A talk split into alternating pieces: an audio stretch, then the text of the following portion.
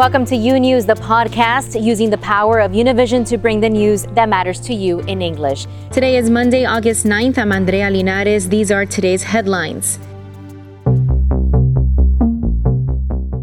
The United Nations warning that the planet's climate crisis is intensifying. Global temperatures are rising faster than expected. Dozens of scientists and climate agencies urging for swift action to address the worsening situation. In California, the Dixie Fire spreading rapidly, the blaze destroying more than six hundred structures, with thousands more in danger. That fire now California's second largest in history. And Florida already reporting the nation's highest coronavirus infection numbers, now seeing an even greater increase as states with low vaccination rates report a rise in the number of children and teenagers hospitalized with COVID nineteen. The latest on the pandemic today on U News. A major report by the United Nations on climate change issuing a dire warning for humanity today.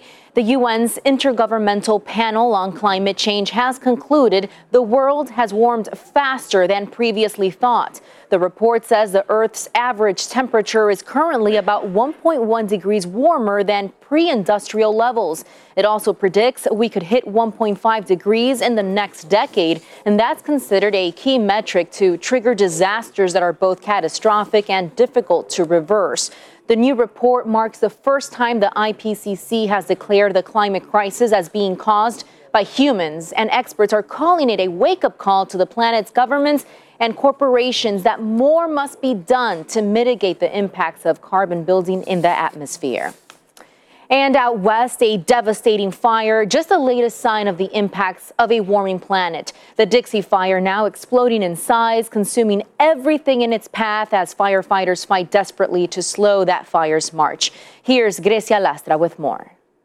Overnight, firefighters driving through this raging inferno, surrounded on both sides by the Dixie Fire, as they try getting a handle on what has become the second largest wildfire in California's history, which is now threatening fourteen thousand structures, already destroying more than six hundred, including homes and the entire gold rush town of Greenville, since it started roughly twenty-seven days ago. Four firefighters injured and five people still unaccounted for. Jack Romero, now without a home and frantically trying to get in touch with a close friend. And he's an older guy like my mom, and and I'm worried. She's worried to death. Others with no idea where to turn to next.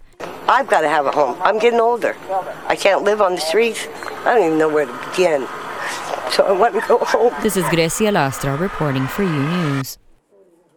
And wildfires not just confined to the United States, with massive flames seen outside Athens all last week. The Greek prime minister on Sunday night thanking countries that sent help to fight the devastating wildfires there. The countries that gave assistance include eleven E U members, as well as the U S, U K, Egypt, and Israel, among others. More than a thousand firefighters have been tackling major inferno, infernos across Greece, while support in the form of aircraft, helicopters, and vehicles has arrived from abroad. So far, the wildfires have left at least two people dead since early August.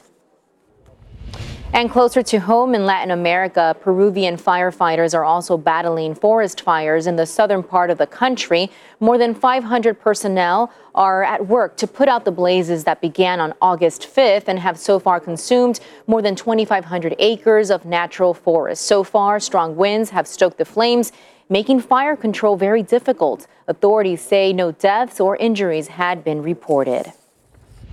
And in Bolivia, a similar story as wildfires sweep across the eastern lowlands, putting thousands of acres at risk in an area known for its diverse wildlife. And it's not just fires, heavy rains and flooding also posing a threat around the world. Heavy floods in the eastern part of North Korea have affected over eleven hundred homes, while massive rainfall has also led to the evacuation of about five thousand people there. In response, North Korean leader Kim Jong-un has deployed the nation's army to the flood-hit areas.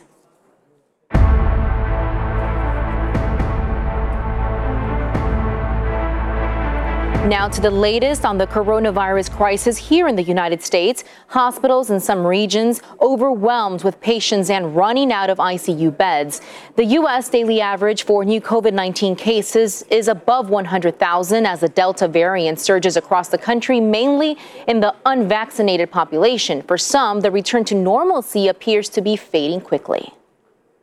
Health officials frustrated over a COVID surge. In forty-seven states, the seven-day average of new cases is surging by at least ten percent more than the previous week, according to data from Johns Hopkins University.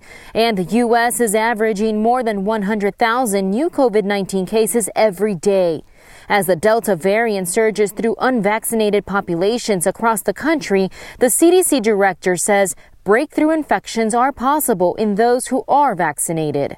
With one hundred sixty-four million people who are vaccinated, um, we should expect tens of thousands, perhaps, of uh, breakthrough infections. Doctor Rochelle Walensky also says vaccinated people who get breakthrough infections can transmit the virus. Those breakthrough infections have mild illness. They are staying out of the hospital. They are not dying. And I think that that's the most important thing to understand. The number of patients hospitalized with COVID nineteen now topping sixty-six thousand, nearly eight thousand four hundred people admitted each day. Florida breaking a record Friday with nearly twenty-four thousand new COVID nineteen cases. Some hospitals there suspending elective surgeries and limiting visitors, moving beds into conference rooms, even a cafeteria. Experts warning hospitals could start turning people away. If this pace continues for the next four or five days, uh, which it seems it will, the hospital systems in Florida and Louisiana will collapse. Uh, that's how bad this is.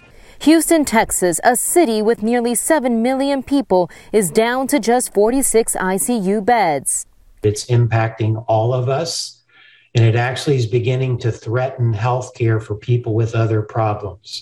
In Louisiana, where they're facing the nation's highest rate of new cases, New Orleans Children's Hospital says they're seeing an epidemic of very young children. And another growing concern among experts, if too few people get vaccinated, the virus will be allowed to continue to spread. Sooner or later, you may get a constellation of mutations that would lead to a variant that might evade the vaccine much more than the current Delta is evading. As the school year begins, there is growing concern that new virus hotspots will emerge. Former F D A Commissioner Scott Gottlieb predicting that Illinois, Indiana, and North Carolina could be next. Pfizer's COVID nineteen vaccine's full F D A approval could come in several weeks. Full approval requires much more data, including safety and efficacy data generated in the real world. Meanwhile, preliminary findings from South Africa show that the J and J shot is highly effective against preventing hospitalizations and death. And as a number of industries continue to try to recover from the still ongoing pandemic, big news for a major cruise line.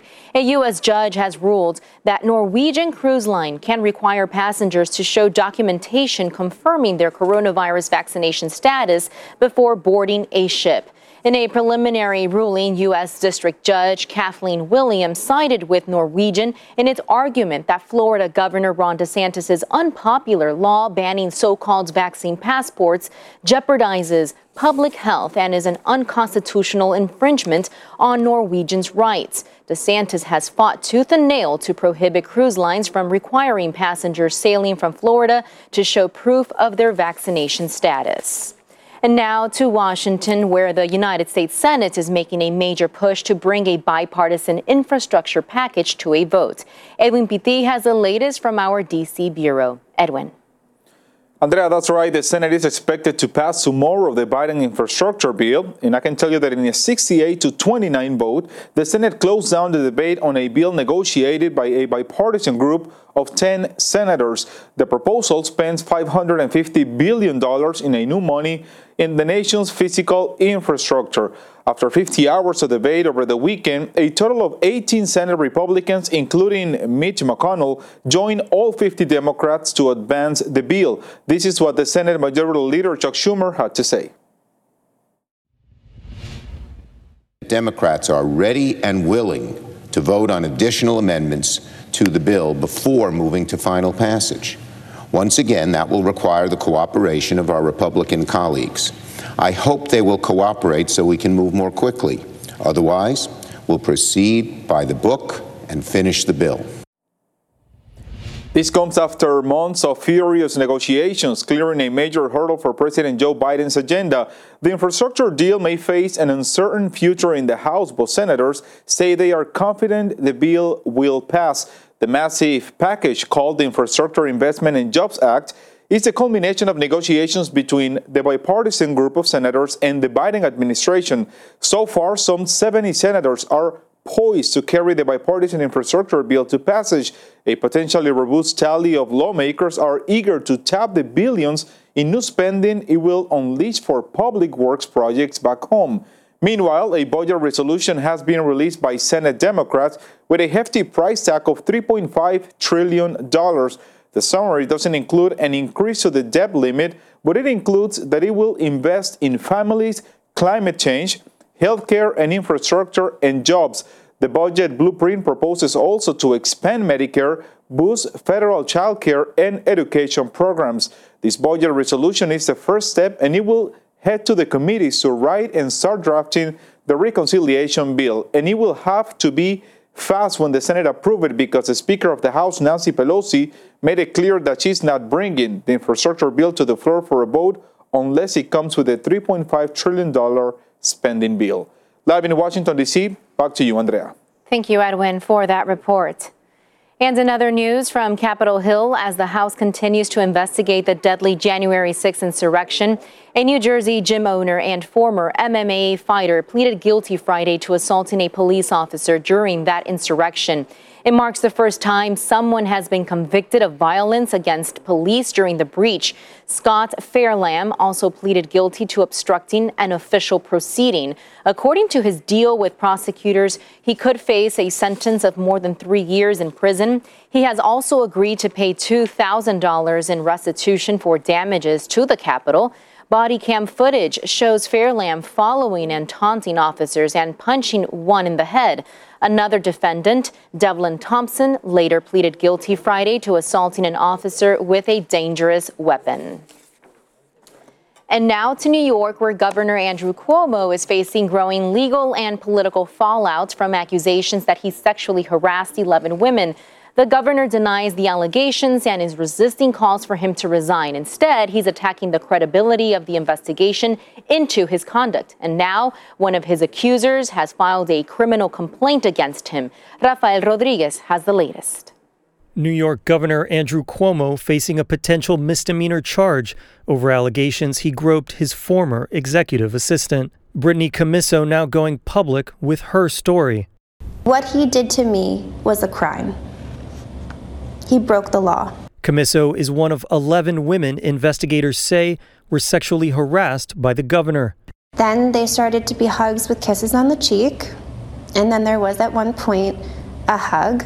And then when he went to go kiss me on the cheek, he quickly turned his head and he kissed me on the lips. Those allegations laid out in a scathing report released by New York State Attorney General Letitia James. He touched me not only once, but twice, and I don't think that that had happened to any of the other women, the touching. And I believe that because of what had happened to me, that that was the most inappropriate of the actions that he had done. Commisso explaining why she didn't come forward sooner. People don't understand that this is the governor of the state of New York. The former assistant is the first of Cuomo's eleven accusers to file a criminal complaint. The Albany County Sheriff saying his office is conducting a thorough investigation. The Attorney General's office says it will cooperate fully and turn over all evidence. Meanwhile, a shakeup in the governor's camp.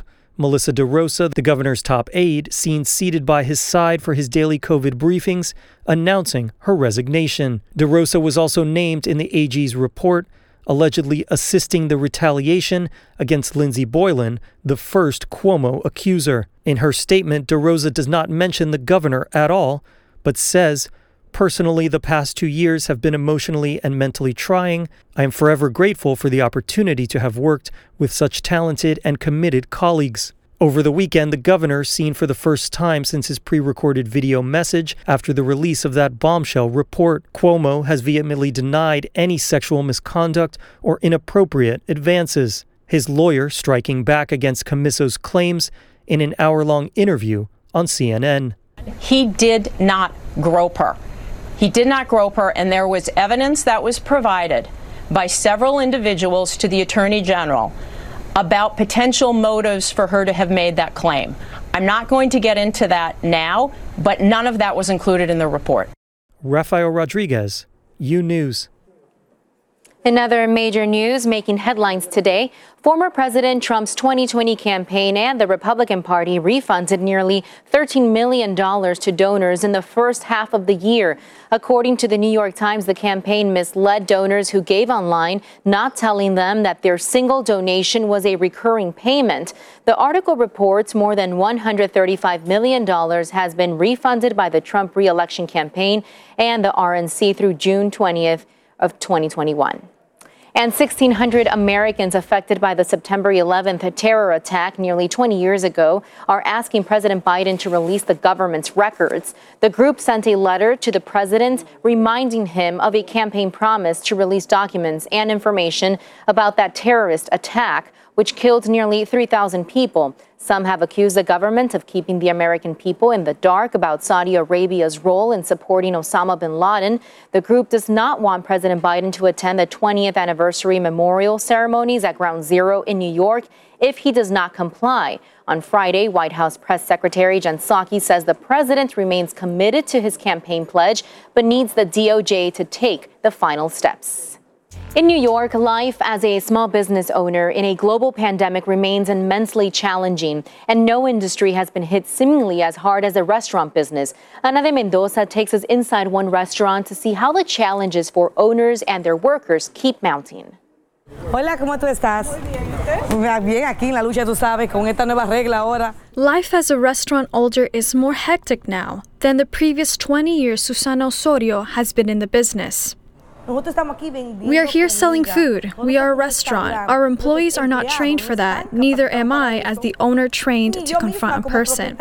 She means that in a month, they will have to require vaccinations from customers before seating them. That we fine you or we will do this to you. We can't work like this anymore. They found that plastic curtains, which move and there is ventilation all the time, went only halfway up, and they wanted them up at the top.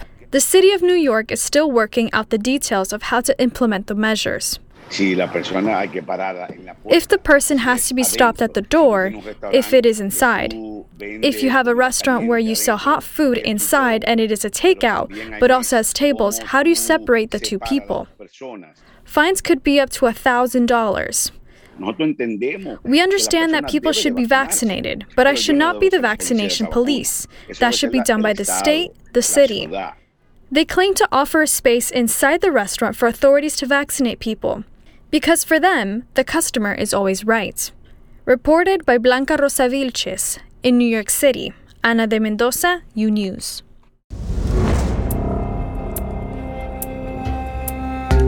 U S Customs and Border Protection says shots were fired at one of their agents during a routine patrol in the El Paso, Texas region. The incident happened on Friday, and authorities believe the shots came from the Mexican side of the Rio Grande.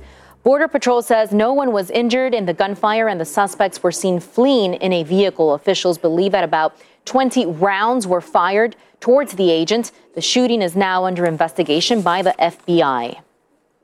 Meanwhile, thousands of U S children living on Mexico's northern border began crossing into the U S to attend schools in Texas, Arizona, and California. Many of these students making that crossing daily for classes, but in some cases, those students are forced to be separated from their families. Genesis Vieira explains. Before dawn, U S students living in Ciudad Juarez, Mexico, resumed their routine of crossing border bridges to attend schools in El Paso, Texas. It is a sacrifice that sisters Stephanie and Priscilla Rodriguez made throughout elementary school. Sometimes you arrive at five o'clock at the bridge and end up crossing at eight forty, eight fifty, so you are late for school. Hundreds of children and teenagers wait in line to enter the United States. Others, like the Rodriguez sisters, cross on Monday and stay all week with families, separated from their parents. It is hard. Sometimes even in school it's hard, studying and all thinking, ah, my dad, I can't see them when my friends see them daily. The family is separated because the border is still closed due to the pandemic and the parents only have tourist visas. Now we can't enjoy anything. Now awards that they can earn in school for their excellence, we can't share them. El Paso health authorities recognize the risk of receiving students coming from Mexico. Yes, we are concerned because of low vaccination rate in Ciudad Juarez, but we have the opportunity for those who can receive the vaccine on this side of the border to do so. The U S public schools have no record of how many students are in this situation. Some families rent apartments and students only return to Mexico on weekends to see their parents, like Priscilla and Stephanie. Reported by Maria Eugenia Payan in Ciudad Juarez, Mexico, Genesis Vieira for U News. Across the Asia-Pacific region, many people are back in lockdown and health systems are being pushed to their limits due to the Delta variant. Cities in China have rolled out mass testing and imposed strict lockdowns with case numbers ticking up. On Monday, that country reported one hundred twenty-five new infections across four provinces, most of them locally transmitted. Meanwhile, in the capital, Beijing, restrictions have been put in place to try and contain the outbreak, including extra screening procedures for people traveling to the city. Also making headlines today, the Taliban now controls nearly four provincial capitals in Afghanistan, underscoring now heavily Afghan government forces have relied on U S military power to hold back the militants. The Taliban's relentless push kicking into high gear after U S forces and other international forces began their withdrawals in May. They seized rural areas first. Now they are going after bigger cities. Closer to home in Colombia, officials from that country, as well as those from Panama, met to find a solution to the migratory crisis in Necoclí on Friday. For more than fifteen days, that coastal town in northwestern Colombia has seen an influx of some ten thousand migrants from Haiti, Cuba, Venezuela, and even Africa who are trying to reach Panama and ultimately the United States. The insufficient number of boats unable to satisfy the demand has not allowed many migrants to cross into Central America towards the U S, something that has wreaked havoc for locals in the midst of the pandemic. And in neighboring Venezuela, that country's ruling Socialist Party on Sunday held a primary to choose candidates for November elections for governors and mayors. Embattled leader Nicolás Maduro said the opposition and government, meanwhile, are preparing to enter into a negotiation process set to start later this month in Mexico. Maduro also said he had no communication with the U S government. The opposition is still negotiating conditions for participating in the November talks. And in Brazil, bikers took part in a rally in Brasilia on Sunday to support President Jair Bolsonaro. The far-right former army captain appeared alongside thousands of motorcycle-riding supporters, saying the country's state military police forces serve as a support to what he dubbed as, quote, my army. With more than five hundred sixty thousand people killed by the COVID nineteen pandemic and political tensions growing, Bolsonaro has been seeking the support of Brazil's roughly half a million officers. For years, residents in Central Florida have complained about smoke and ash caused by the annual burning of sugarcane during harvest season. The burn practice, which is part of the harvesting process, disproportionately affects low-income communities in the area, hardly ever reaching the wealthier areas in nearby West Palm Beach. Now, a new ProPublica and Palm Beach Post investigation reveals that the systems for testing air quality in the area fails to capture the impact of the burns, despite past assurances that the air is safe to breathe. Joining me now is one of the reporters on this story, Maya Miller from ProPublica. Thank you so much for joining us today, Maya. Welcome to U News. Thanks. Thanks for having me. What were some of your most surprising findings in this report? Yeah, so, um, you know, for years, residents have been saying that the air is unhealthy to breathe, that they are worried about the effects from the sugarcane harvesting process, which involves burning cane. And um, they have been pointing to this monitor. So our country has a network of monitors to tell us whether the air is safe. And if you open your phone right now and look at your weather app, you'll see it tells you whether the air is safe where you are. And that's based on these monitors. And so we looked at this one monitor uh, across four hundred thousand acres of where they cultivate sugar, which involves burning the crop. And there's one monitor there, and we had found that it actually had been malfunctioning. Uh, they found that it was malfunctioning in twenty thirteen, and that was the monitor they had been relying on to say that the air is safe, it's healthy enough to breathe. And so even as residents have been saying, you know, we can't go outside, we don't feel safe, uh, we're concerned, um, the state officials and, uh, you know, sugar industry representatives have been saying the air is fine um, because this monitor is saying so. So we did our own air quality monitoring uh, to fill in some of the gaps. The reporting team also spoke to dozens of families there, as you noted. What is it like to live in this area during those burns? Can you elaborate a little bit on that? Yeah, that's a great question, and something that really stuck with us as we were doing the reporting. Um, I, you know, one family uh, told us Selma Freeman and her two grandsons, Donovan and J C, and they both have uh, upper respiratory issues. And so during the season in which they burn the crop, a lot of smoke and ash can sometimes pass over these neighborhoods uh, in the southern area of Florida where this is taking place. Um, and so they, she, she makes sure that they stay home uh, for most of that five, six months during this, while this is taking place. So, you know, these two kids don't leave the house often uh, because of the fear of it. And then um, we also heard from people that, you know, ash, you know, when we were doing interviews in the field, ash would sometimes fall on their notebooks. Um, ash regularly falls on their car, cars, falls on homes, and they have to power wash them. Uh, you know, there's common understanding not to rub the ash when it falls on your clothing in, or else it can smudge your clothing. And so uh, there were a lot of concerns that people had just about, you know, feeling safe going outside and um, their property and uh, just being able to breathe safely. Wow, and they really sound like valid concerns. Now, how has the sugar industry reacted to your reporting and these claims being made by these families that have been impacted one way or another? Yeah, so um, the companies, uh, U S Sugar and Florida Crystals, um, we uh, sh- shared our findings with them about a month or so before we published our story, and we really wanted to make sure we were getting this right. And we wanted to understand from them if, if we were getting something wrong, give them a chance to correct it. And so we went back and forth with them. Um, they continued to assert that the air quality is uh, totally safe and healthy, um, that there was nothing wrong with the monitor and the way that they were using it. And so we actually published a back and forth that we went through with the sugar industry and our responses to their critique of our investigation. And I'd encourage anyone who's interested to go to ProPublica dot org to check those out. But yeah, b- back again to just what you were we were talking about earlier with what we're really started this is what residents concerned are about um, or are concerned about. And, you know, that's at the forefront of this investigation of why we did this was because more than half of the cane sugar in the United States comes from this area in Florida. And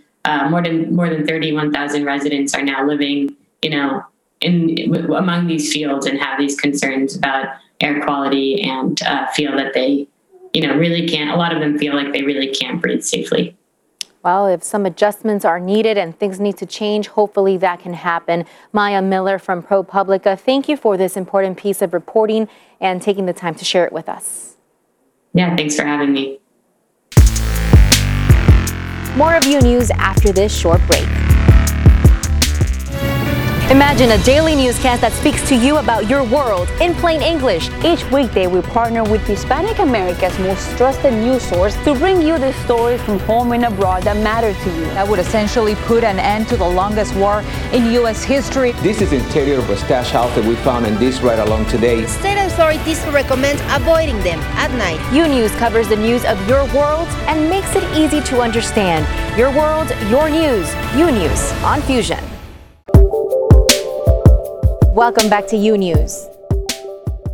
It's looking like the end of an era for a player who for many is the best ever to set foot on a soccer field. On Sunday, in front of his family, teammates, and scores of soccer fans around the globe, An emotional Lionel Messi said farewell to Barcelona, the only club he has known since he became a teenager. Meridi Marangi has more. It was his last press conference at the club he joined at thirteen years old. And as soon as he arrived at the podium, Lionel Messi broke into tears while trying to tell the world that his time with F C Barcelona was over. He tried to stop the tears while those in attendance applauded one of the greatest soccer players on the planet. But the reality overwhelmed him.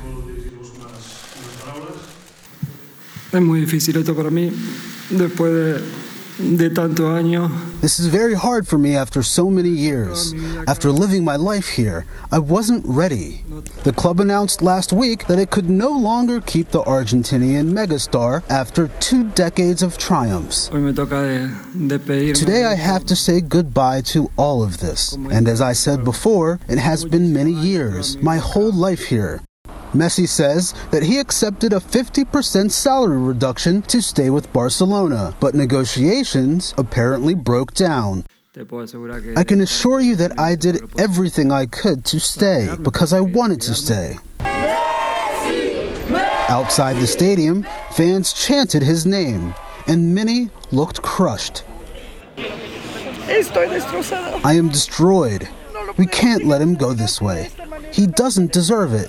Even in front of the player's private residence, his fans only had words of gratitude. Y queremos eh, agradecer a Messi porque yo soy entrenador de fútbol allá, él también.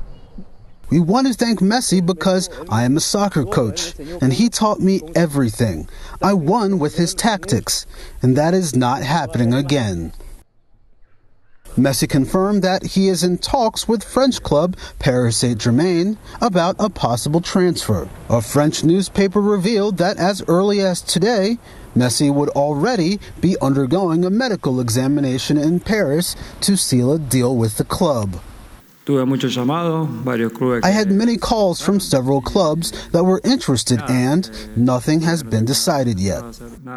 Barcelona has debts amounting to one point one eight billion dollars and wants to find a way to alleviate some of its overwhelming financial burdens.